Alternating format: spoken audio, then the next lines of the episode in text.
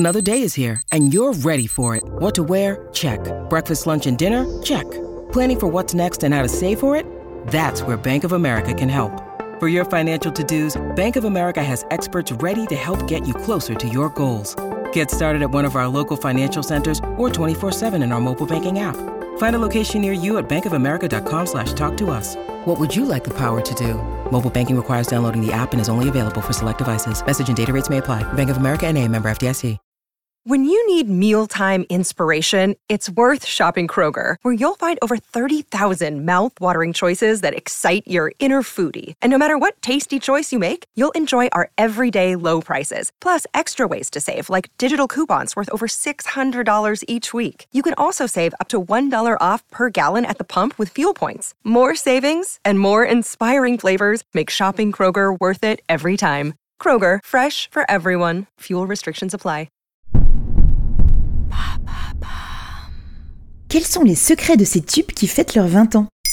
Merci d'avoir posé la question. DJ de Diam's, Satisfaction de Benny Benassi et même Chihuahua de DJ Bobo, ces morceaux ont rythmé notre année 2003. Alors aujourd'hui, penchons-nous sur les secrets de ces hits qui ont 20 ans cette année. On ne peut pas parler de 2003 sans citer Crazy in Love de Beyoncé et Jay-Z. Voici une citation du jeune producteur Rich Harrison pour MTV News. Juste après avoir fait le beat, je l'ai fait écouter à des potes. Ils n'y trouvaient aucun intérêt, mais moi, je savais que je tenais quelque chose de spécial. Ce quelque chose de spécial dont Rich parle, c'est l'instru de Crazy in Love, le premier hit de Beyoncé en solo. Pourtant, vous l'avez compris, c'était pas gagné d'avance. Mais Rich a décroché un rendez-vous avec la chanteuse pour lui faire écouter ses instrus. Problème, la veille au soir, il se prend une énorme cuite. Il arrive 2 heures en retard au studio, en complète gueule de bois. Pire, quand il lance l'instru, Beyoncé est sceptique, car il y a dans la prod ce fameux riff de cuivre, samplé d'un morceau de 1970, Are You My Woman, du groupe de soul The Chi-Lites. Beyoncé signale que plus personne ne met de cuivre dans les morceaux actuels.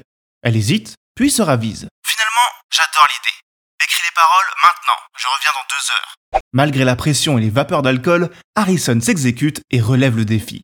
Il est content, Bee est contente, et même le groupe The Chi-Lites le sera, car la renommée de Crazy in Love donnera un nouveau souffle à leur carrière. Après l'amour vient la rupture. Parlons de Justin Timberlake. Longtemps s'est posé la question d'à qui était dédié Cry Me a River. Ce tube à l'instru improbable, mélange de guitare, de synthé futuriste, de chant grégorien et de percussions dont seul Timbaland a le secret. Les soupçons se portaient naturellement sur sa copine de l'époque, Britney Spears.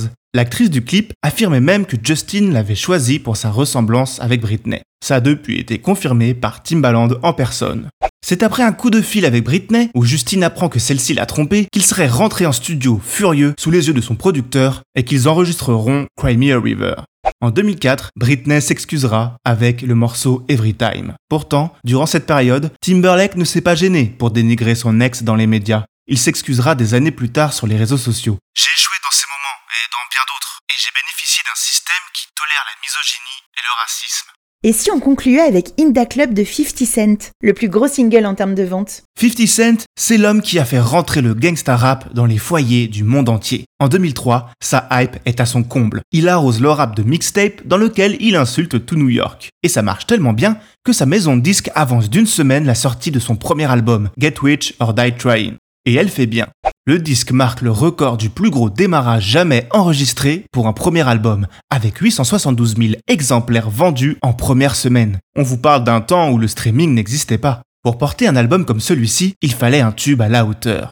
Eminem et les autres producteurs ont longtemps hésité sur le premier single à envoyer. C'est ainsi que le destin d'In da club, le plus gros tube de 2003, s'est joué au pile ou face. In da club a été le premier morceau enregistré par 50 et Dr Dre pour le projet. Pourtant, l'instrumental avait d'abord été refusé par D-12, le groupe d'Eminem. Ils ne trouvaient pas comment poser dessus.